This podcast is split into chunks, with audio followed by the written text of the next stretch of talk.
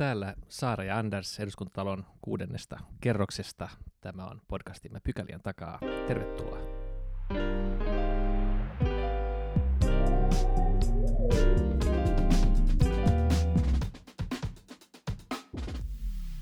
Mennään ensimmäiseen pykälään ja keskustellaan eduskuntaan tulevasta kannabisaiheisesta kansalaisaloitteesta ollaan saatu vieraaksemme tutkimusprofessori Pekka Hakkarainen. Tervetuloa.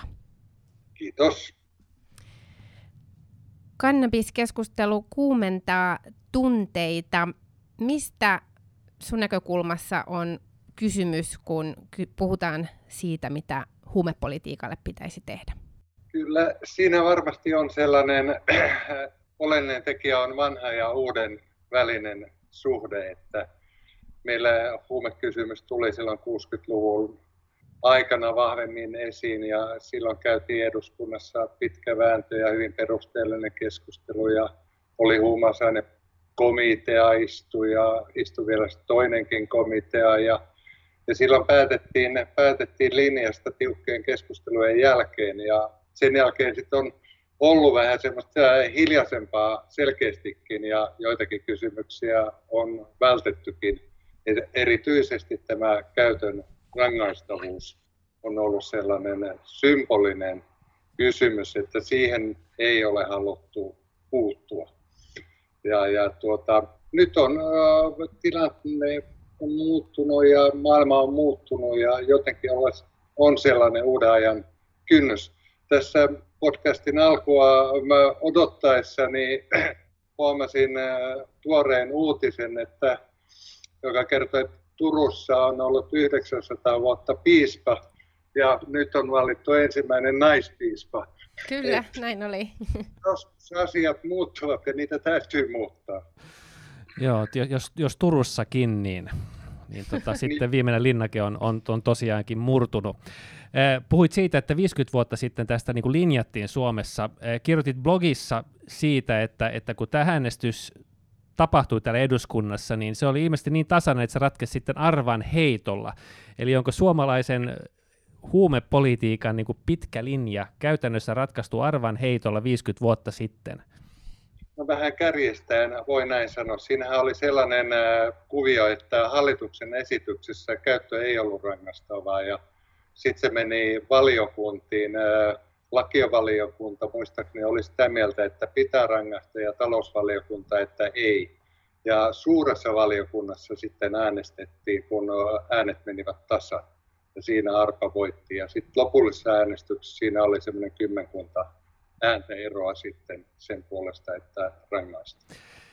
Sehän on tota, ehkä yllättävää, että se oli noin tasasta silloin, jos isossa kuvassa ajattelee, että, että, että tämä on niin konservatiivi-liberaali kysymys, että 50 vuotta sitten kuitenkin oli niin suuri valmius käytännössä olla rangaistamatta, tai sinänsä se kai oli se polku, mitä oltiin menty, mutta kuitenkin ottaen huomioon, miltä, miltä yhteiskunta muuten näytti, vaikka nyt suhtautumisessa seksuaalisiin vähemmistöihin tai, tai muihin tällaisiin niin konservatiiviliberaaliin asioihin, niin, niin ollaan, tai väittäisin, että, että ehkä tänään äänet eivät välttämättä menisi tasan. Ei, ja, ja siinä, siinä oli tietysti ihan oma dynamiikkaansa, hyvin mielenkiintoista poliittista dynamiikkaa silloin. Nehän oli niin kuin, no, poik, tavallaan oli tällainen niin kuin eduskuntavaalit ollut siinä alla, jossa SMP sai tämän superjytkyn.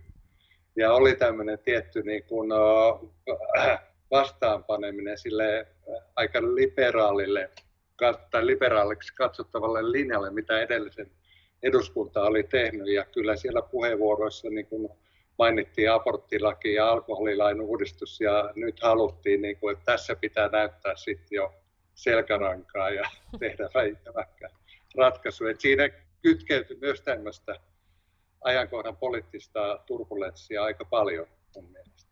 Hmm. No huume, huumepolitiikassa on, on varmaan tiettyjä raja-aitoja ja vastakkainasettelua, mutta kaikki varmaan on samaa mieltä siitä, että haittoja pitäisi vähentää. Ja nythän tilastot kertoo, että, että käyttö on, on lisääntynyt ja, ja erityisesti tämä kannabis on, on yleistynyt varsin vauhdikkaastikin. Mitkä on sellaisia tehokkaita keinoja, joilla sun näkökulmasta huumeiden käytön haittoja voitaisiin vähentää? Joo, tämä on hyvä kysymys. Ja mun nähdäkseni ei ole mitään niin kuin yhtä keinoa, vaan tarvitaan keinopaletti. Ehkä semmoinen niin kuin ihan perusasia, ja mistä niin kuin kaikkein niin kuin mun mielestä pitkäkantoisimmat vaikutukset on, että meillä on se ehkäisevä työ, työ kuosissaan ja, ja, ja lapset ja nuoret saa riittävän tiedon ja heitä puhutellaan niin kuin tämän päivän näkökulmasta, että se ei voi olla semmoista pelottelua, se pitää olla enemmän dialogista, jossa nuoret sitten valitsevat ne elämä, elämänkulkunsa ja, ja, ja mihinkä suuntautuvat. Et siellä luodaan se perusta sille, että mitä tulee. Mutta sitten tiedetään, että tosiaan käyttö on lisääntynyt, haitat on lisääntynyt, lisääntynyt. Tarvitaan mun mielestä hyvin paljon sitä, että ihmiset, meillä hirveän myöhään oikeastaan hakeudutaan hoidon ja tuen piiriin.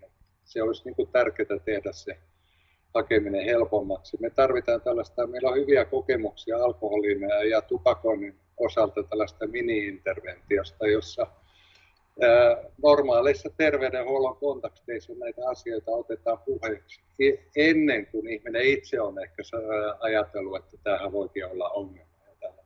Mm. Nyt on hirveän hankala tehdä tässä Suomen-kysymyksessä tällaista mini-interventiotyötä, koska siinä on se koko ajan se rikollisuus ja se piilottaminen ja peittely mukana.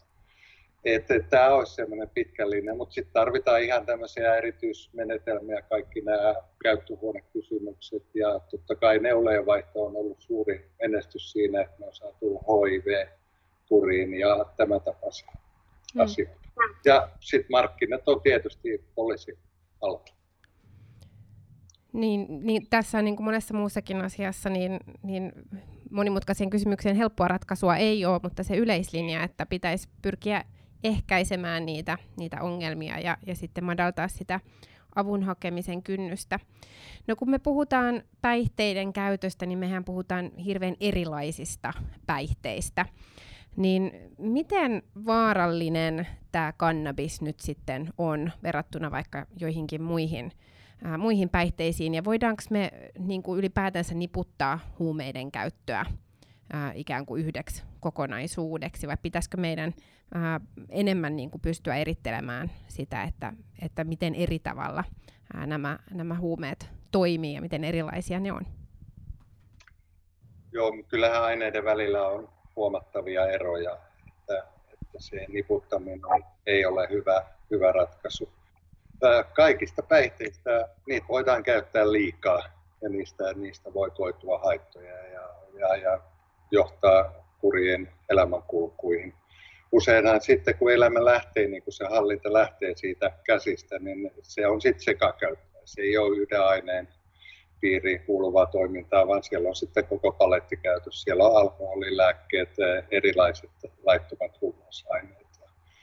Ja, ja tuota, itse näen sitä, sitä niin, että minusta siinä on hyvin pitkälti kysymys yleistä elämänhallinnasta. Että jos elämä on jotenkin kuosissaan ja, ja reilassa, niin on se sitten se päihdevalinta mikä, melkein mikä tahansa, niin eh, se pysyy jotenkin aisoissa. Se ei lähde niin leviämään ja niin viemään sitä elämää mukana. Mutta jos se ei ole elämän tuollaista yleistä lähtökohtaisessa, niin sitten se voi lähteä, oli paine mikä tahansa. Kyllä me tiedetään alkoholista hyvin, hyvin selkeästi, että mitä kaikkea esimerkiksi työttömyys tai yksinäisyys tai, tai äh, huono-osaisuus, minkälaisia kierteitä se ja niitä yritetään alkoholilla hoitaa.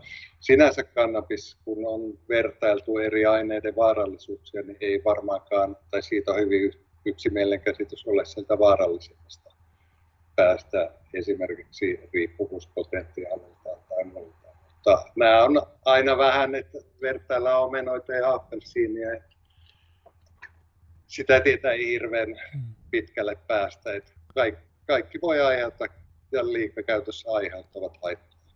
Sä puhuit siitä sekakäytöstä. Yksi asia, joka nostetaan usein esille tässä keskustelussa, on tämä porttiteoria, että yksi, yksi johtaa seuraavaan. Miten oleellisena tekijänä, tekijänä sä ajattelisit, että se on tässä kannabiskeskustelussa, onko se relevantti näkemys tai ajattelutapa? No, musta se ei ole kovin relevantti kannabiksen kohdalla, että ei siinä aineessa sinänsä ole mitään sellaista todettu, että se johtaisi väistämättä sitten kovempiin aineisiin. Tavallaan se on mun mielestä semmoinen vähän niin kuin päättelyvirhe, että jos me otetaan joku pitkälle edennyt ongelma käyttäjä, niin kyllä se siellä varhaisnuoruudessaan on kannabista kokeillut ehkä aikaisemmin kuin heroinia. Mutta sitten jos me tarkastellaan taas siitä näkökulmasta, että otetaan ne ihmiset, lähes miljoona suomalaista, jotka on joskus kokeillut kannabista, niin kyllähän se on ihan promille, joka sieltä on sitten edennyt vaikeaan huumeongelmaan. Ja sitten jos edelleen katsotaan tätä niin kuin ongelmakäyttäjää, niin kyllä se hyvin tyypillistä on, että, että se heitä luonnehtii myös, että alkoholikäyttö on aloitettu aikaisemmin kuin ikätovereilla keskimäärin. Se lähtee niin kuin sieltä rullaamaan ja sitten näitä substansseja tulee siihen erinäisten tilannetekijöiden johdosta mukaan. Kannabiksen käytössä ollaan huolissaan nimenomaan nuorista ja nuorista aikuisista. Käyttö on, on yleistynyt erityisesti niissä ikäryhmissä, ja jos oikein muistan, niin 25-35-vuotiaista lähes puolet on, on kokeillut siis jotakin ää, laitonta ää, päihdettä. Ja kannabiksen käyttäjissäkin on, on todella nuoria, siis ää, teini-ikäisiä nuoria, ja heidän kohdalla on, on ollut huolta myös tällaisesta niin kuin, psykoottisesta oireyhtymästä. Onko tämä miten yleinen ja, ja miten ä, vaarallinen ä, tällainen lieveilmiö, mikä tässä keskustelussa pitää huomioida?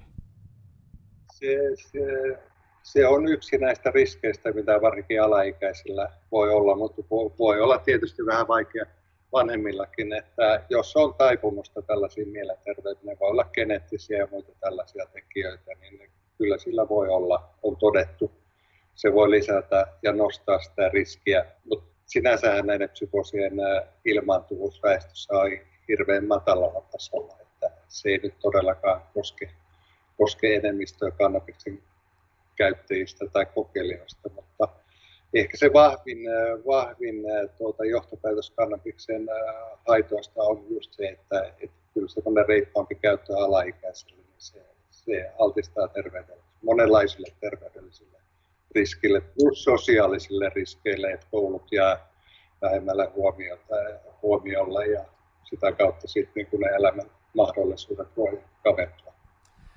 No jos nyt törmäisit kaksikymppiseen nuoreen, joka on vahvasti nyt päättänyt, että nyt mä lähtee päihteiden tielle ja valitsen yhden, niin kehotatko häntä tarttumaan pulloon vai, vai kannabikseen? Ei mä keho. Aina tutkijana, parempi, jos haluaa välttää haittoja, niin paras pysyä pois päihteiden piiristä.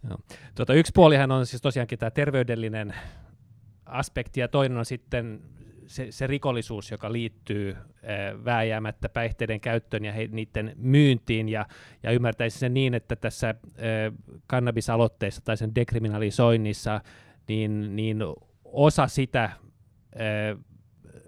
keskustelua on se, että, että jos se dekriminalisoitaisiin, niin tämä yhteys ikään kuin rikollisuuteen vähenisi, ei tulisi rikosmerkintää, ehkä ei joutuisi tekemisiin rikollisten elementtien kanssa samassa, samassa määrin.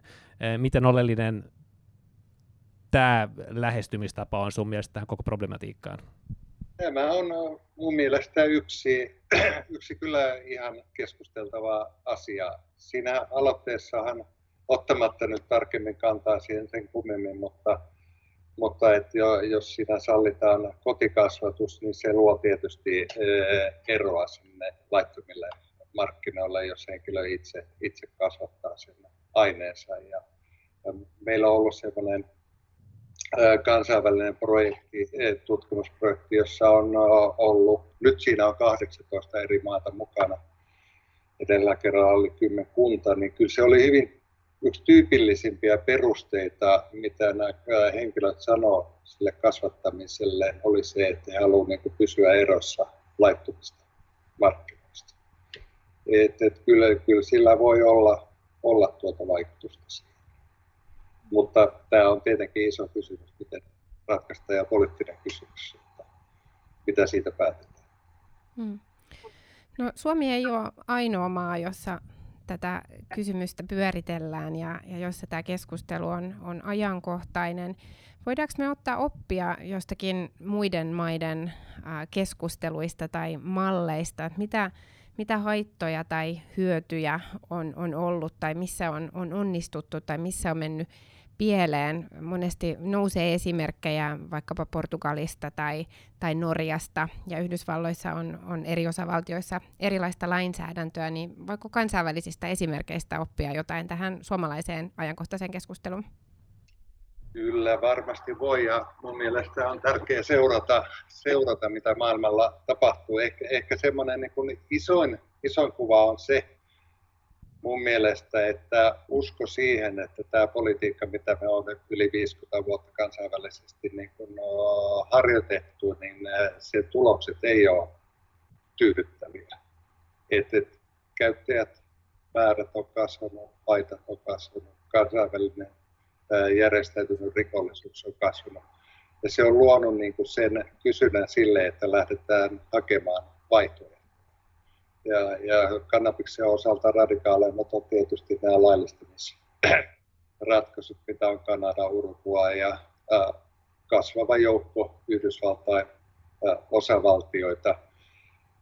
Nyt tämän viimeisen vaalin jälkeen niin oli, että 35 prosenttia USA väestöstä asuu osavaltiossa, jos, jotka on tehnyt laillistamispäätöksen. Ja näin juuri tuoreita gallop-tuloksia, joiden mukaan 68 prosenttia yhdysvaltalaisista kannattaa kannabiksen laillista, siis koko väestöstä. Niin tuota, mutta mitä ne vaikutukset siitä politiikan muutoksesta? Mä sanoisin, että mitä semmoista, taivas ei ole pudonnut niskaan. Se on, se on niin kuin selvä, että mitä semmoista katastrofia, mutta että tutkimuksessa pystyttäisiin niin kuin arvioimaan niitä tarkemmin, niin se on vielä pitkälti auki ja se vaatii pidemmän ajan. Monet vaikutukset näkyvät vasta todella ajan. Joo, niin tässä on oleellista tietenkin erotella nämä eri tasot dekriminalisoinnissa, että, että nyt esimerkiksi tämä kansalaisaloite, niin se dekriminalisoi käytön, mutta, mutta ei, ei myyntiä esimerkiksi, että, ja, ja puhuit näistä Yhdysvaltain esimerkkeistä, ja siinähän niin kuin koko tavallaan kaikki toiminta on käytännössä dekriminalisoitu, myöskin, myöskin tämä taloudellinen toiminta tämän ympärillä.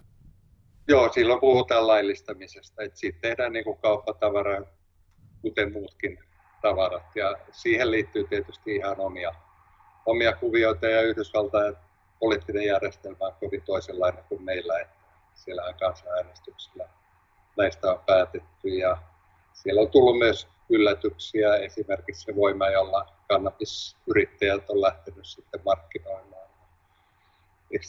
Tutkijoiden keskeinen oppia, mitä on toistettu, on, että jos valtio päättää tai, tai hallintoalue laillistaa, niin teollisuuden niin kuin, toimintaraamit pitää määritellä hyvin tarkkaan, että jälkeen on hankala fiksata mihinkään. Mutta sitten on tietysti tämä niin Portugalin malli ja tämä dekriminalisointi, joka on ehkä lähempänä ja varmasti on lähempänä Suomen tilannetta, että että poistetaan se käytön rangaistavuus ja tarjotaan ää, enemmänkin sosiaali- ja terveydenhuollon toimia käyttäjille. Rikollismarkkinoita tietysti ää, kontrolloidaan entisen tapan poliisipalvelun kautta ja, ja, ja tuota, sillä tavalla haetaan sitä tilanteen hallintaa. Norjassahan tehtiin, tehtiin todellakin, siellä oli laaja poliittinen yksimielisyys, että tämä selvitetään ja selvitysryhmä laati 400-sivuisen raportin siitä ja, ja päätyi esittämään äh, dekriminalisointia, mutta se on jäänyt nyt koronan jalkoihin se käsittely. Kukaan ei varmaan tiedä, että mitä siellä lopulta sitten päätetään. Mutta onhan se mielenkiintoinen tilanne, jos yksi Pohjoismaista päättää tehdä näin, itse luulen, että näitä ratkaisuja tulee kyllä maailmalla ja Euroopassa ja Pohjoismaissa tulevina vuosina hyvin todennäköisesti tehdyksi. Niin, jos on oikein ymmärtänyt, niin tässä kansalaisaloitteen otsikossa puhutaan tästä rangaistavuuden poistamisesta, mutta itse sisältö on, on niin kuin myös ihan tämän laillistamisen äh, kannalla tai ainakin näin, näin tulkittava, tulkittavissa. Varmaan siihen pääsemme täällä eduskuntakäsittelyssä tutustumaan vielä, vielä tarkemmin. Mutta miltä näin tutkijana tuntuu? Onko tässä keskustelussa nyt huomioitu tutkimustietoa vai, vai on, onko tässä ää, ikään kuin toisen tyyppiset ää, poliittiset intressit, jotka keskustelua vie? Ihan siis tutkijan näkökulmasta, minkälaista roolia tutkittu tieto on, on tähän mennessä kannabiskeskustelussa ää, nä- näyttänyt? No, ei ole ihan helppo kysymys. Mä katsoin tuossa myös tämän, tämän tuota, tilaisuuden alla hiukan tuota, eilistä eduskuntakeskustelua ja, ja, ja tuota, havaitsin, että esimerkiksi meidän tuottamia tietoja käytettiin hyvin eri tavoin. Sehän on täysin poikkeuksellista eduskunnassa. Tuota, ei, ei, ei, tämä ei ole helppo kysymys, eikä ei, mä ei tutkimustiedoista voi, voi johtaa suoraan sitä ratkaisua, että nyt pitää tehdä näin tai, tai noin. Et kyllä tämä vaatii sellaista poliittista harkintaa ja arvopohjaisia päätöksiä ja, ja, ja näkemyksiä siitä, että mihin, mihin tähdätään. Mielellään tuotamme, tuotamme tutkittua tietoa ja jossakin kohdassa voi tuoda kriittisiä näkökulmia ja, ja, ja onkin tuonut tuonut tuota, ja nyt esimerkiksi tämän tilannekuvan. Mutta musta ehkä sanoisin, että ei tätäkään ole ihan niin kuin vakavasti otettu. Me katsottiin nyt viimeisen 2018 tehdyn kyselyn tuloksia sukupolvittain, 10, 10-vuotis sukupolvittain. Niin 50-luvulla syntyneistä 8 prosenttia ilmoitti joskus elämässä kokeileensa kannatusta. 60-luvulla syntyneistä 14 prosenttia, 70-luvulla 26 prosenttia, 80-luvulla syntyneistä 42 prosenttia. Tämä on kasvanut eksponentiaalisesti.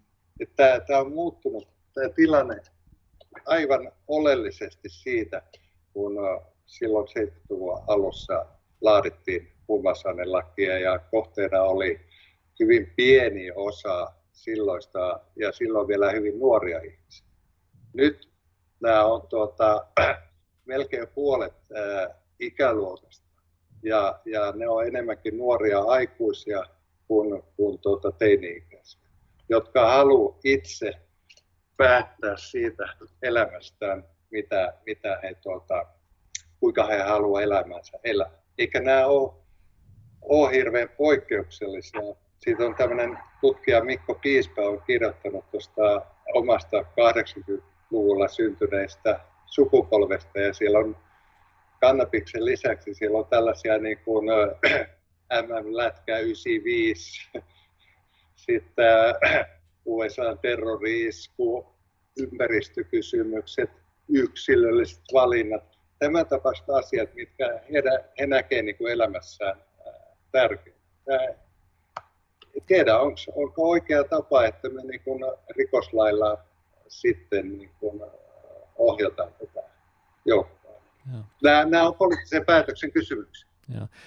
Joo, siis tämä huumekeskustelu ja, ja, ja niin kuin sanotaan käyttäytyminen on, tai yleensäkin päihteiden käyttäytyminen vaihtelee suuresti vuodesta toiseen, ja, ja jos tänä päivänä nyt sitten vaikka nyt kannabis on yleistynyt, niin vastaavasti nuorten joukossa alkoholin käyttö on, on paljon pienempää. Omassa, omat teinivuoteni vietin 80-luvulla, jolloin alkoholia käytettiin reilusti, ja silloin huumeiden käytön kuva oli se, joka välittyy vaikka Christiane F. elokuvasta. Tavallaan niin kuin Berliiniä, Berliiniä piikittelevät, itsensä piikittelevät nuoret, tällaista niin kuin hyvin jotenkin dystooppista niin kuin kuvaa todellisuudesta, ja silloin kannabiksen poltosta taas ei, ei juuri puhunut, puhuttu.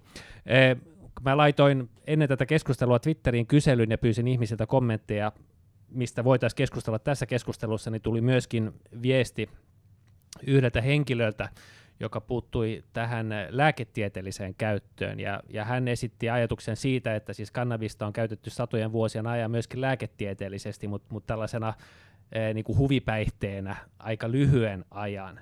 Ja, ja näitä sekoitetaan tänä päivänä keskenään, mikä tarkoittaa, että he, jotka voisivat tarvita sitä nimenomaan lääketieteelliseen käyttöön, ja sehän on tavallaan kivunlievityksessä käytetty, syöpäpotilailla käytetty tällaisessa tarkoituksessa, mutta esimerkiksi lasten kohdalla epilepsian hoitamisessa, niin sellaisissa tilanteissa, jossa, on, on, jos se saattaa olla liki ainut tapa saada helpotusta, niin siksi, että se on myöskin huume, niin sen käyttö lääkkeenä on äärimmäisen hankalaa, rajoitettua ja valvottua. Ja se tarkoittaa tänään, tänään, tänään että vaikka nyt sitten vakavaa epilepsiaa sairastavat lapset eivät saa sitä apua, mitä tarvitsevat. Joo, tämä, on erittäin mielenkiintoinen kysymys ja, ja, ja tämähän on muuttanut myös tätä kannabiskysymystä oleellisesti, kun se 90-luvun luvulla alkoi nousta vahvemmin ja vahvemmin esiin ja kyllä muukin on varsin moni ihminen ollut yhteydessä ja, ja kertonut omista hyvin vakavista sairauksistaan ja siitä, miten, miten niitä on hoidettu ja hoidettu lääkitä ja on käyty kaikki tavalliset lääkkeet. Ja sitten henkilö on havainnut, että ottaen huomioon kaikki sivuvaikutukset ja muut, niin kannabis sitten helpottaa sitä tilannetta ehkä parhaiten. Esimerkiksi, että ei ole niin pahoja sivuvaikutuksia, voit tehdä työtä, vaikka ehkä kivut ei ole niin tehokkaasti tulee taltutetuksi, niin tuota, kuitenkin se yleinen hyvinvointi on siinä ää, parempi. Ja kun me tehtiin tämä tutkimus näistä kannabiksen kotikasvattajista, niin yksi semmoinen hyvin silmipistävä tulos oli, että, että lähes puolet ilmoitti kasvattavansa lääkinnällisiin ää, tarkoituksiin. Ja ja, ja tuota, väestökyselyn pohjalta me on arvioitu, että Suomessakin semmoinen 2-5 tuhatta ihmistä käyttää, käyttää kannabista lääkinnällisiä tarkoituksia. Meillä on kuitenkin vain 200-300 saa, henkilöä saa sitä virallista tietä, joka on hyvin mutkikas ja byrokraattinen. Että musta ei ole hyvä tilanne, että ihmisillä, joilla on vakavia sairauksia, että sitten itselääkintänä hoitaa niitä kannabiksella jostain laittomilta markkinoilta tai itse kasvattamalla, kun voisi olla mahdollista, että, että se tapahtuisi lääkärin valvonnassa ja, ja, ja se niiden sairausten hoidon ehdollisella Joo, tässä nyt selvennykseksi, että, että vaikka nyt sitten epilepsiaa ei toki hoideta niin kuin kannabiksella, vaan kannabisjohdannaisilla, eli lääkkeillä, Joo. jossa sinänsä tämä, tämä riippuvuutta, mahdollista riippuvuutta aiheuttava aine on poistettu. Kyllä, Kyllä. Mä juttelin joku aika sitten nuoren miehen kanssa, jolla on Asperger. Ja, ja hän hyvin kiinnostavasti kuvaili sitä, sitä, niin kuin sitä sairauttaan.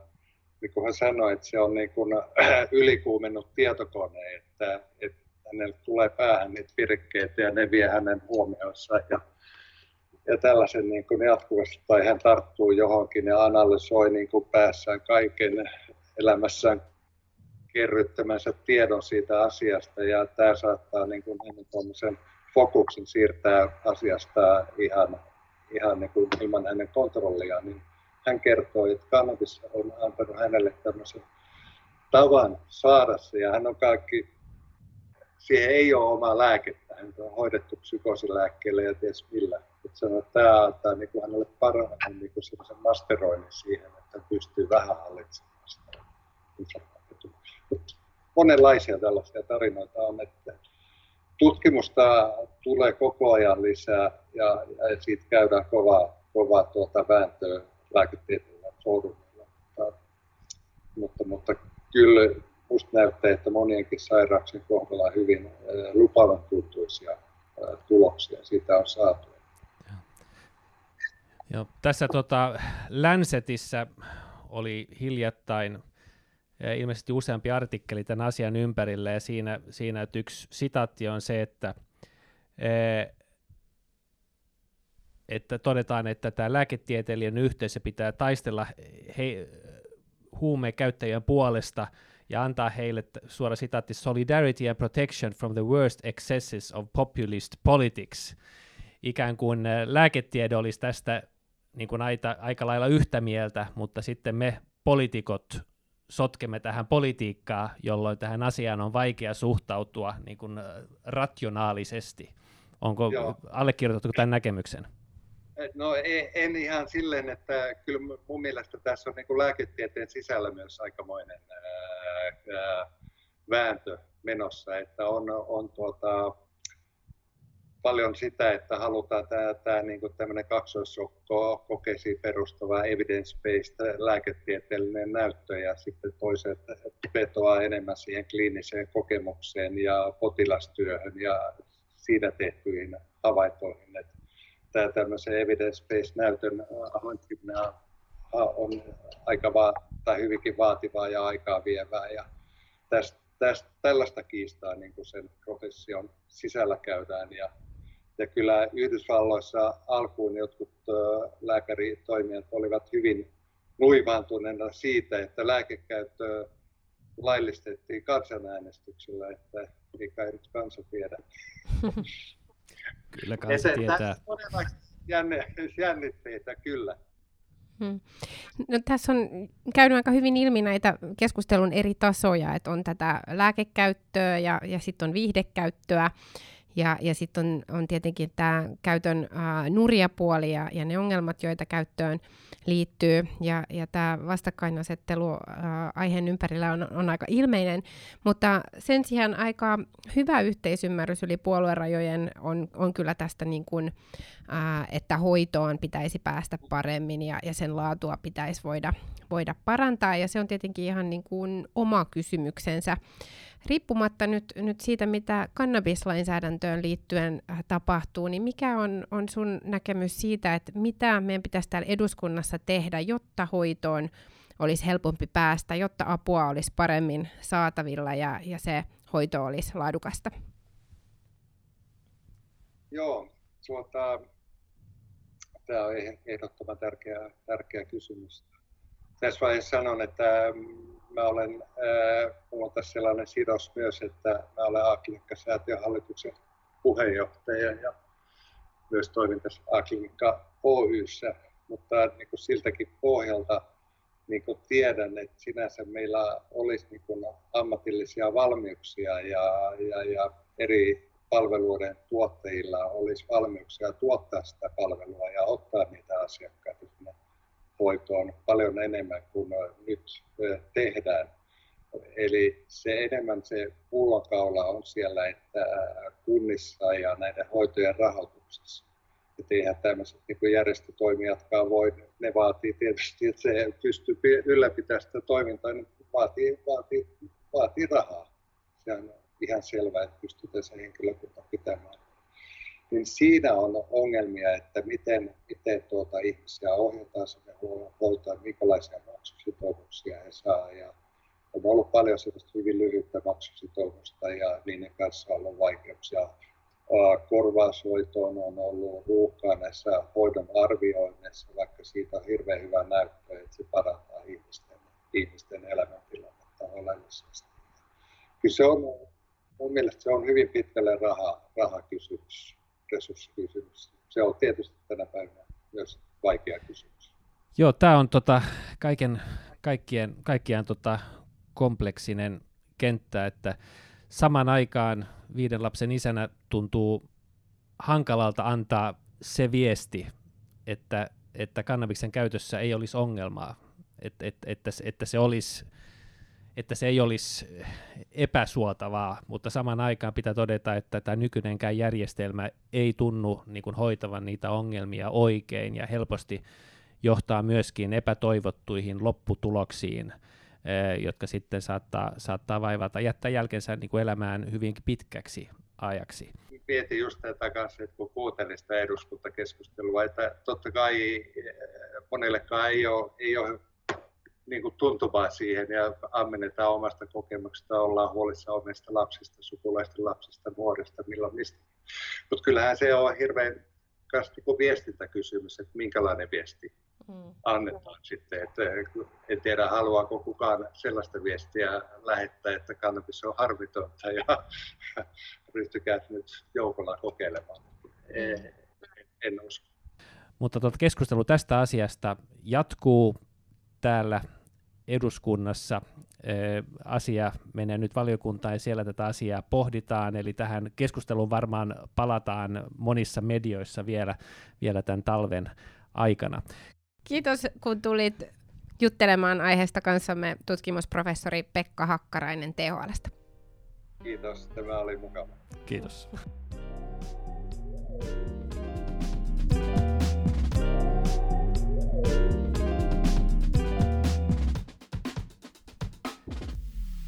Mennään toiseen pykälään ja kyselytuntiin edellisestä keskustelusta voi ehkä todeta sen verran, että mä kaipaan kyllä sitä, että päästäisiin samaan tilaan vieraan kanssa, että näitä Zoomin yli tapahtuvat keskustelut, niin hyviä kuin ovatkin, niin, niin vähintäänkin äänenlaatu kärsii, mutta, mutta toivottavasti saitte selvää. Joo, ei näillä muilla koronavaikutuksilla niin väliä, mutta meidän podcastin kannalta olisi tärkeää, että päästäisiin samoihin tiloihin. Joo, kyllä. Mutta kyselytunti siis takana ja perussuomalaiset avasi pelin EU-paketilla. Ja mm. ei, ei ollut ensimmäinen kerta, eikä ole kyllä viimeinen. Joo, heidän näkökulmasta hopeareunus tässä koronatilanteessa on varmaan se, että, että EU-politiikka on, on palannut äh, keskustelun keskiöön ja, ja he pääsevät siinä omaa kantaansa paaluttamaan. Perussuomalaisethan lähestyy tätä kysymystä nyt kansalaisaloite, äh, kansalaisäänestys näkökulmalla, eli peräänkuuluttavat kansalaisäänestys,tä aiheesta, johon, johon hallitus sinällään ihan oikein vastasi, että meidät on tänne eduskuntaan valittu nimenomaan sitä varten, että Joo, teemme Ilka, tiukassakin Ilka Kanerva paikassa. hyvän puheenvuoro tästä. Kyllä, kyllä päätöksentekokykyä pitää, pitää olla ää, tiukoissakin ää, paikoissa, mutta sinällään tämä asia on kyllä erittäin kompleksinen, ja kun puhutaan tästä elvytyspaketista tai tästä kokonaisuudesta, niin, niin mun mielestä siitä ei voi puhua ilman, että, että keskustellaan myös tästä oikeusvaltion mekanismista.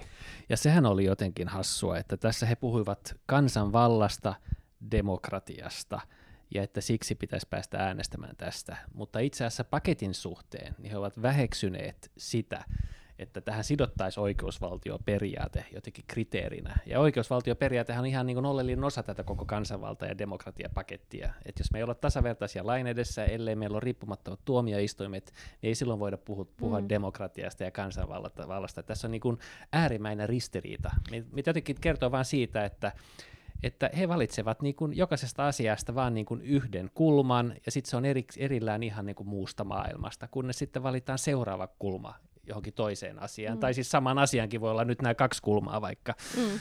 Joo, joo tämä on ihan siis asian ytimessä, ja, ja kun puhutaan tästä oikeusvaltioperiaatteesta, niin kun perussuomalaiset on samaan aikaan asettunut tukemaan Puolaa ja, ja Unkaria, mm jotka on, on niin kuin vetäytynyt tästä äh, kompromissiratkaisusta ää, josta voi siis ihan aiheellisestikin olla eri mieltä, mm. mutta, mutta he on niin kuin, ää, vetäytynyt siitä nimenomaan sen vuoksi, että heille ei, ei sovi, että tämä oikeusvaltioperiaate tähän yhdistetään. Eli siis ne yhteiset periaatteet, jonka mm. varaan koko EU on, on rakennettu. Ja kun perussuomalaiset asettuu näiden valtioiden tueksi, missä ihan kiistatta on heikennetty yksilöiden, siis ihmisten oikeuksia ja, ja vapauksia, niin, niin perussuomalaiset samalla niin kuin asettuu ää, näiden perusoikeuksien ja, ja vahvan demokratian rapauttamisen, ää, tai siis näiden perusoikeuksia vastaan ja, ja rapauttamaan ää, demokratiaa ja, ja oikeusvaltiota. Joo, ja kun tässä puhutaan nyt yhteisten verojen, varojen käytöstä, siis suomalaisten varojen käytöstä myöskin, niin, niin he käytännössä puolustavat sitä, että, että sen käytölle ei voi asettaa ehtoja, että ne pitää antaa ehdoitta näille maille, että Orban voi ehdoitta eh, käyttää näitä niin kuin oman sisäpiirinsä rikastuttamiseen. Joo, kyllä, just näin, että, että ikään kuin pitää antaa suomalaisten rahat tällaisella avoimella velta, velkakirjalla, kyllä, joo, että ei, ei tarvi. Ihan käsittämätöntä. Joo, pitää paikkaansa. Mutta tässä samassa äh, asiassa, nimenomaan tässä oikeusvaltiomekanismissa, on nyt myös hallituksella suoraselkäisyyden paikka. Siis Suomellahan on ollut aivan keskeinen äh, rooli siinä, että tämä oikeusvaltiomekanismi syntyi. Sanna Marin on, on neuvottelussa Ja Petri sitä Sarvamaa, edistynyt. kokoomus, jotta et tarvitse sanoa sitä itse. Tuppurainen. No niin, ja juuri, juuri näin kokoomuslainen Petri Sarvamaa pääneuvottelijana tässä, tässä ratkaisussa, joka saavutettiin. Niin nyt kun EU:ssa on siis pattitilanne, mitä tehdään, kun, kun äh, tässä on kaksi valtiota, joille tämä ei, ei käy ja, ja yh, yhdessä pitäisi kuitenkin asian kanssa edetä, niin nyt Suomi ei voi kyllä antaa tippaakaan periksi tässä oikeusvaltioperiaatteessa. Siis mun mielestä nyt pitää aivan yksiselitteisesti ja yhteisesti linjata se, että mikään vesitetty kompromissi liittyen tähän oikeusvaltiomekanismiin ei Suomelle käy. Ei se, että sitä siirretään eteenpäin, ei se, että siihen tulee jotain joustoja, eikä, eikä se, että siitä tulee niin kuin joiltakin osin vesitetty kompromissi. Joko se oikeusvaltioperiaate on osa tätä pakettia, tai sitten sitä pakettia ei, ei synny sellaisena kuin se nyt on neuvoteltu. Joo, ilman muuta näin, enkä usko, että Suomen kanta nyt tässä mitenkään muuttuu, ja on mun mielestä ihan positiivista, että tuntuu, että EU-sakin ollaan aika la- laajalti tältä mieltä. Myöskin EPP-puheenjohtaja Weber, joka aikaisemmin niin kuin oli se, joka, joka tuntuu olevan niin kuin pehmein nyt Orbanin suuntaan, ja hänkin on ottanut ihan, ihan tiukan kannan, että toivokaamme näin. Mun mielestä on aina äärimmäisen mukava kuulla Tytti, Tuppurais, typpi, tytti Tuppuraisen puhuvan EUsta, koska hän jotenkin puhuu siitä niin siis analyyttisesti ja rakentavasti ja, ja niin kuin positiivisen sävyyn. Mutta yhtä hauskaa muista myöskin kuulla Arto Satosen puheenvuoroja salissa, koska hän on muista toinen sellainen, joka niin kuin, joka niin kuin tukee eurooppalaisuutta ja EUta ja näkee, näkee EUn niin kuin selkeät edut Suomelle. Ja hän piti tänäänkin hyvän puheenvuoron mm. siitä, että mitä nyt vaikka nyt Brexitin vaikutukset tällä hetkellä. Siellä nyt näyttää tulevan no deal saman aikaan, kun itse asiassa EUn kannatus Britanniassa on suurempi kuin, kuin liki vuosikymmeneen.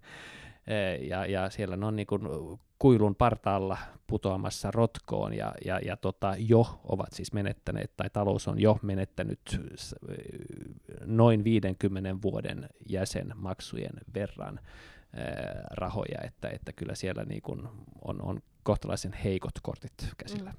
Niin, se oli aivan aiheellinen kysymys, että, että voitaisiko nyt ottaa opiksi tästä Britannian kansanäänestyksestä, että se ei ollut mikään autuaksi tekevä. Siellähän ihmisten annettiin, annettiin äänestää ää, EU-kysymyksestä ja, ja lopputuloksen tiedämme, ja ainakaan se ei siis Britannian kansalaisille ollut hyvä, hyvä ratkaisu, mihin, mihin suuntaan nyt ollaan menossa. Arto Satonen on, on erinomainen EU-poliitikko ja, ja meillä on, on tietenkin monia muitakin, koska kokoomuksessa EU on niin vahva osa sitä meidän poliittista identiteettiä, siis eurooppalaisuus ja, ja EUn ää, yhtenäisyys ja, ja kehittäminen, mutta se ei tietenkään tarkoita tai ole millään tavalla niin kuin vastakkainen sen kanssa, etteikö voisi suhtautua kriittisesti tähän neuvottelutulokseen. Tämäkin tuntuu mun mielestä monesti menevän vähän sekaisin, että kokoomusta ikään kuin syytetään ää, siitä, että me oltaisiin EU-vastaisia, jos, jos esitetään kriittisiä näkemyksiä tähän neuvottelutulokseen. Joo, kai se lähinnä on kyse siitä, että nyt meillä on neuvottelutulos, ja silloin arviointiin on se, että haluammeko tämä, tämän ratkaisun vai ei mitään ratkaisua. Että, että onko tämä parempi kuin se, että ei tehdä mitään, että Suomi vaikka lähtisi kaatamaan tämän. Ja, ja siinä vertailussa mun mielestä on kuitenkin yksilitteisesti niin, että Suomen etu on se, että, että EU pääsee eteenpäin, että saadaan EUn talous liikkeelle, ja myöskin ehkä sen takia, että hän luo tiettyä luottamusta myöskin maiden välillä, että pystytään tällaista sopimaan, mm. ja sekin on jollain tasolla kuitenkin itseisarvo. Joo, ja varmaan siis erimielisyyttä ei ole varsinaisesti siitä, etteikö tämä elvytysrahasto olisi tarpeellinen ja perusteltu. Sehän on, meillä on, meillä on niin kuin erittäin poikkeuksellinen kriisi, ja, ja sen ympärillä tarvii olla, olla yhteistä solidaarisuutta, ja, ja tarvitaan elvyttäviä toimia, jotka on, on niin kuin todella valtavassa mittaluokassa. Mutta, mutta tietenkin voi, voi myöskin niin kuin kritisoida niitä, niitä äm, yksityiskohtia, mitä tähän kokonaisuuteen liittyy ja mikä se neuvottelutulos on. Ja siinä pitää nyt olla vaan tarkkana, että, että tämä oikeusvaltioperiaate ei ole asia, josta lähdetään tekemään kompromisseja. Ja siksi tietenkin jota, jota, jokaista kriisiä kannattaa jossain määrin käyttää hyväksi, ja jos tätä voidaan käyttää hyväksi sillä tavalla, että saadaan tällaiset periaatteet lyötyä niin kuin syvälle EUn multaan ja, ja niin kuin ohjenuoran sitten tulevaan, niin, niin tästä ehkä oli jotain pitkäikäisempääkin hyötyä. Joo, saa nähdä mitä sen kanssa käy. Ei ole mikään helppo tilanne nyt, kun, kun tuntuu, että Puolassa ja Unkarissakin ollaan aika, aika syvällä omissa näkökulmissa. Te kysyitte e, taloudesta, ja en muista ihan miten Elina Lepomäkisen kyselyn ky- kysymyksen muotoili, niin, mutta joo, hän lähti teidän varjo vaihtoehtobudjetista. Toivon polusta. Toivon polusta. Joo, oli sillä toivoakin sillä polulla. Näkyy löytyvän sunkin työpöydältä. Kyllä, mulla oli se tässä ja, ja tota, tästähän keskusteltiin eilen äh, salissa ja harmikseni en, olisi, en päässyt tota, pitämään puheenvuoroa tässä keskustelussa, mutta sellaisen analyysin tein, tein kuitenkin tästä, tästä teidän vaihtoehtobudjetista, että tässä on tällainen harjakattoinen talo kannessa, ja harjakattohan on muista arkkitehtina aina, aina, aina, aina hyvä asia, mutta on äärimmäisen huolestuttavaa silloin, jos sillä ei ole räystäitä, niin kuin ei tässäkään ole, että tässähän nyt vedet valuu seinää pitkin sisään rakenteisiin. Sehän on virtaviivainen moni, nousujohteinen Moni nuoli. kakku päältä kaunis, mutta siinä taitaa olla vähintäänkin sisäilmaongelmaa, ja itse asiassa kun tarkemmin katsoo, niin, niin monet hyvät ajaukset, hie, ajatukset hieman vesittyvät sillä, että, että tässä on käytetty jos jonkinmoisia vippaskonsteja. Ja tähän liittyen niin Elina Leppämäki kysyy, että ottaisiko hallitus tämän kokonaisuudessaan käyttöön. Niin hän kysyi, että kelpaako hallitukselle, kelpaisiko hallitukselle tällainen toivoa luova polku kokonaisratkaisu, jonka, jonka kokoomus on tehnyt. Ja, ja täytyy siis ensinnäkin sanoa, että äh, kun hallitus valmistelee budjettiaan, niin siellä on valtava koneisto takana, jossa on, on virkamiehiä ja, ja on, on niin kuin, äh, miestyövoimaa ihan erilaisessa mittakaavassa. Oppositio tekee oman vaihtoehtonsa niillä resursseilla, jotka oppositiolla on, on käytettävissä, ja siinä mielessä mun mielestä kokoomus voi puolueena olla ylpeä siitä, että on esittää aidosti uskottava vaihtoehto, jossa on, joka sisältää siis myös, myös laskelmia ja joka on, on niin kuin kokonaisuus. Ja, ja tällaisena niin kun sitä on tuotu vaihtoehdoksi, eikä, eikä vaan tyydytä siihen, että kritisoidaan yksittäisiä ratkaisuja, joita, joita hallitus on tekemässä. Se ero, mikä, mikä näissä on, niin, niin on kuitenkin ihan ilmeinen, että ää, kokoomuksella on, on niin tämä työn linja, josta se toivon polku tulee, eli, eli ää, kestävän kasvun kautta ää, lisätään työpaikkoja ja, ja luodaan sellaista ympäristöä, jossa yritykset voi investoida ja, ja niin poispäin. Joo, ei mun mielestä tässä on ihan paljon hyvää. Tässä on todella monta kirjainta esimerkiksi. Tämä on siis pak- paksuja ja ihan siis ihan, ihan, perust, ihan hyvin mun mielestä rakennettu ja analyyttisesti tehty paketti, että mun mielestä siinä on niin monta montakin hyvää asiaa ja, ja mun mielestä hallitusta saa, saa toki kritisoida työllisyystoimien hitaudesta, toki niitäkin on ollut, mutta, mutta nopeammin pitäisi saada niitä ja nyt on tietenkin joulukuussa jo toinen näytön paikka tässä suhteessa. E, tässä on, tämä on siinä määrin ehkä aika ideologinen paperi, että, että tässä on, tässä on niin kuin vahvasti menty verokevennyksille, jolla on hyvin kyseenalainen työllistävä vaikutus, joskin mäkin olen sitä mieltä, että veroja pitää keventää aina kun voi. Sitten tässä on tehty tiettyjä sellaisia aika reippaita reippaita tota, vippaskonsteja sikäli, että että on mun mielestä on, on muun muassa vuositasolla 250 miljoonaa viety eläkevarannoista, jotka sitten käytännössä tulevat eläkeläiset maksavat, tai itse asiassa ne, jotka ovat työttömiä tällä hetkellä maksavat. Myyti omaisuutta 3,3 miljardilla tässä tilanteessa, jossa osakekurssit taitavat olla aika matalalla. Ja sitten on keksitty eh, varjobudjettihistorian eh, suurimpia eh, vipuja, jota itse asiassa isompi taisi olla ainoastaan demareiden eh, harmaan talouden vipu tuossa viime kaudella. Tässä 32 miljoonan satsauksella saadaan 330 miljoonan säästöt. Ah, superkotitalousvähennys. superkotitalousvähennys. eli, eli jotta tämä nyt saisi selitettyä auki, niin siis tarkoittaa sitä, että jos yli 75-vuotiaalle suuntaa tällaisen erityiskotitalousvähennyksen, josta pitää sanoa, että viime kaudella kun sitä yritettiin, niin todettiin kaiket, teidän hallituksessa, jos tekin olitte, että tässä on perustuslaillisia ongelmia. Mutta nyt tietenkin oppositiossa on suuremmat vapaudet, niin tällä satsauksella saadaan se niin paljon hyvää, että voi leikata 330 miljoonaa vanhusten huollosta. Eli käytännössähän tämä on ikäihmisten palveluista tehtävä suora leikkaus, joka ajatellaan kompensoivataan tällaisella kotitalousvähennyksellä. Ja suhtaudun, vastaista, suhtaudun siihen, siihen tota, siis mielenkiinnolla, mutta suurella, suurella mm. skeptisyydellä. Tämä laskelma tähän niin kuin ikäihmisten superkotitalousvähennykseen perustuu Sitran äh, tällaiseen arvioon, ja, ja tietenkin kun meillä ei ole niitä supertietokoneita käytössä, mitä valtiovarainministeriössä on, niin, niin sitten pohjataan niin kuin sellaiseen tietoon, mitä, mitä on. Mutta mun mielestä esitys on ihan perusteltu, ja tämä kotitalousvähennyksen leikkaus, jonka hallitus on, on toteuttanut, niin, niin on mun mielestä vastaan niitä, niitä tavoitteita, joita hallitus on itselleen asettanut, että pitäisi olla useammalla kotitaloudella mahdollisuus hyödyntää sellaisia palveluita, joita he niin kuin arkensa helpottamiseksi tarvii, varsinkin tällaisena aikana, missä me, missä me nyt eletään.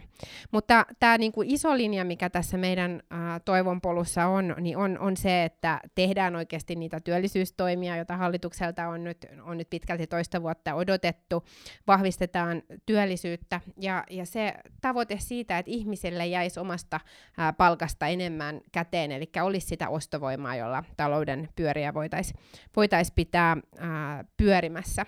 Yksi yhti, yksityiskohta, josta olisin itse halunnut kysyä ehkä tämän kotitalousvähennyksen lisäksi, niin, niin on tämä terapiatakuu mehän oltaisiin jo meidän viime vuoden vaihtoehtobudjetissa toteutettu tämä terapiatakuu, jota kansalaisaloitteena on, on esitetty ja jota yli puolueen rajojen ennen vaaleja kyllä kannatettiin, mutta äh, hallitus ei varannut sille rahoja viime vuonna, ja kuinka tärkeää se olisi tällä kriisivuonna ollut, että meillä olisi ollut äh, matalampi kynnys ja, ja nopeampi äh, hoidon pääsy mielenterveysongelmaisille nyt, kun, kun tänä vuonna ne ongelmat on kärjistyneet niillä ihmisillä, jotka olivat olivat äh, heikommassa asemassa tai, tai joilla oli äh, haasteita jo, jo ennestään.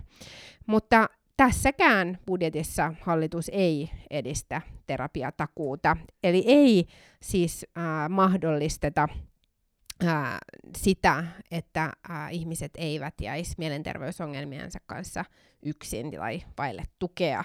Pääministerihän lausui kauniita sanoja siitä, että ketään ei saisi jättää, jättää yksin, mutta tässä olisi ollut yksi konkreettinen asia, minkä hallitus mm. halutessaan olisi voinut toteuttaa. Joo, hallituksella on tietenkin se haaste, että hallitus ei pelkästään voi tehdä asioita sillä, että se vetää printerin läpi sivuja, jossa lukee, että tämä tehdään, vaan pitää tehdä toki lainvalmistelua. Mutta kyllähän tämä terapiataku on itse asiassa tulossa, ja mä huomasin, että te olitte laskenut sille ihan työllisyysvaikutuksia, ja sehän on tietenkin hyvä hallituksenkin laittaa korvan taakse, että siinä on sitten taas yksi työllisyysteko, kun se saadaan läpi. Tästä Sitrasta Onko esitys pit- siis tulossa? Sitäkin on odotettu nyt jo aika kauan. Mun ymmärrys on, on se, että, että sellainen on, on tässä aikanaan tulossa.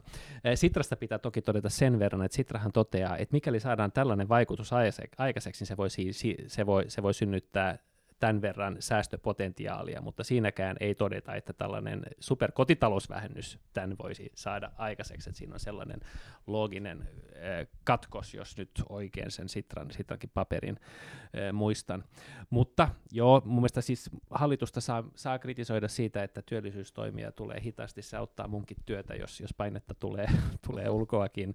Ja tota, mutta mun mielestä on ihan hyvä, hyvä myöskin, myöskin nähdä ne toimet, jotka, jotka on tehty, ja pitää muistaa, että kaikki ne toimit, joista nyt syksyllä päätettiin, ne on uusia toimia, joita ei saatu aikaiseksi viime kaudella, että kyllä tässä ihan asioita tulee. Nyt tietenkin iso haaste on nyt se, että mitä tehdään näiden ikääntyneiden paketilla, kun se nyt ehkä odotetusti kariutui siellä työmarkkinapöydissä, he eivät halunneet nyt kantaa tässä vaiheessa vastuuta, ja nyt sitten hallituksen pitää tämän kun aikana sopia mm. siitä, ja se ei ole ihan helppo rakki. Joo, nähtäväksi jää, miten siellä nyt tässä olisi niin kuin pari, pari viikkoa hyvää peliaikaa vai istutaanko sitten ää, joulunkin yli, mutta nyt se on tänäänkin salissa luvattu, että päätöksiä on tulossa. Niitä odotellessa.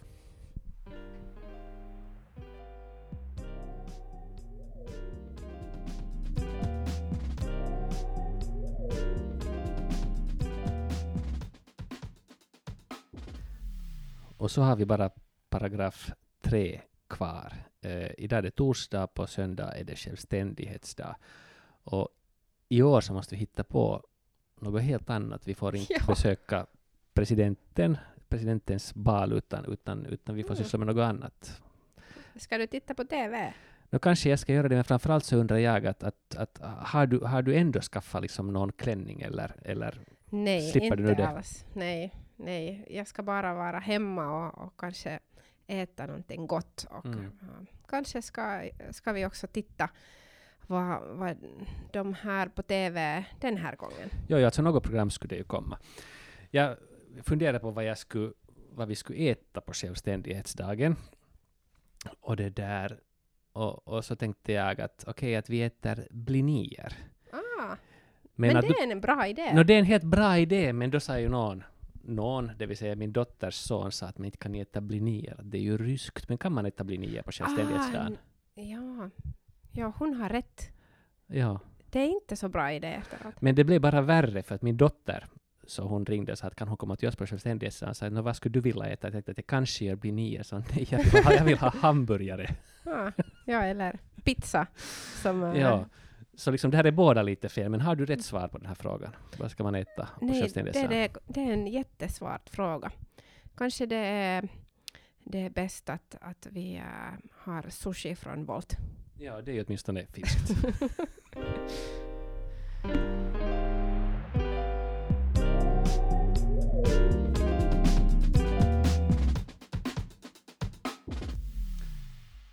loppuun pitää vielä todeta se, että tässä syksyn mittaan, kun on kuultu Ei, siitä. Sä nyt voi enää sitä